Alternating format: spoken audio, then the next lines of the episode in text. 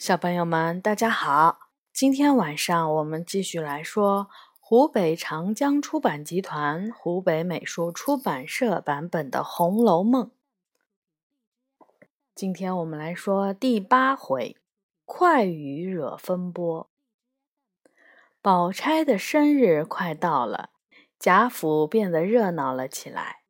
贾母很喜欢宝钗，希望她的生日。过得热热闹闹的，就拿出了二十两银子，叫凤姐置办酒席和请戏班子来庆祝。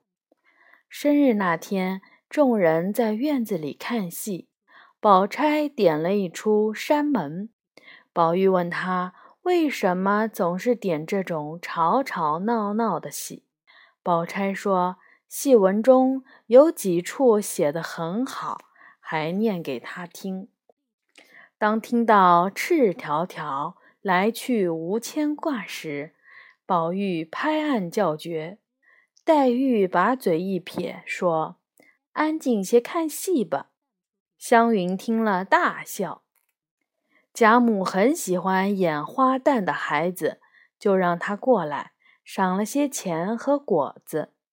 凤姐说：“花旦像一个人。”湘云嘴快说了出来：“我知道，像林姐姐。”宝玉怕黛玉会生气，忙向史湘云使眼色，但是湘云却不理他。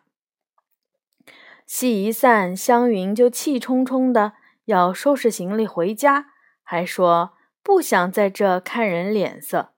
宝玉拉住她说：“我是怕林妹妹生你的气，才这样做的呀。”湘云甩开他的手，说：“反正你就是觉得我不如你的林妹妹，我不能取笑她吗？”说完，走到一边，也不再理他。宝玉讨了个没趣儿，就去找黛玉。可刚走到门口，黛玉就把他给推了出去，还把门给关上了，任凭他怎么叫唤，也不搭理。过了一会儿。黛玉没听见宝玉的叫唤，以为宝玉回去了，便来开门，却见他仍然站在门口。宝玉趁机走进了屋里，黛玉跑到床上躺下，气呼呼地说：“你为什么对云儿使眼色，还说我小气？就算我气他，也不关你的事。”宝玉觉得又委屈又伤心。垂头丧气的回房去了。想到白天的戏文，他提笔写了一首诗，心里好受些了，才上床睡去。黛玉有点不放心，就过来看看。袭人把宝玉刚才写的诗拿给他看，黛玉看了，觉得可笑，就把诗带回房里去了。第二天，黛玉把诗拿给宝钗和湘云看，还提议一起去找宝玉。来到了宝玉房里，黛玉叫他讲解一下诗句，宝玉不好意思的笑了。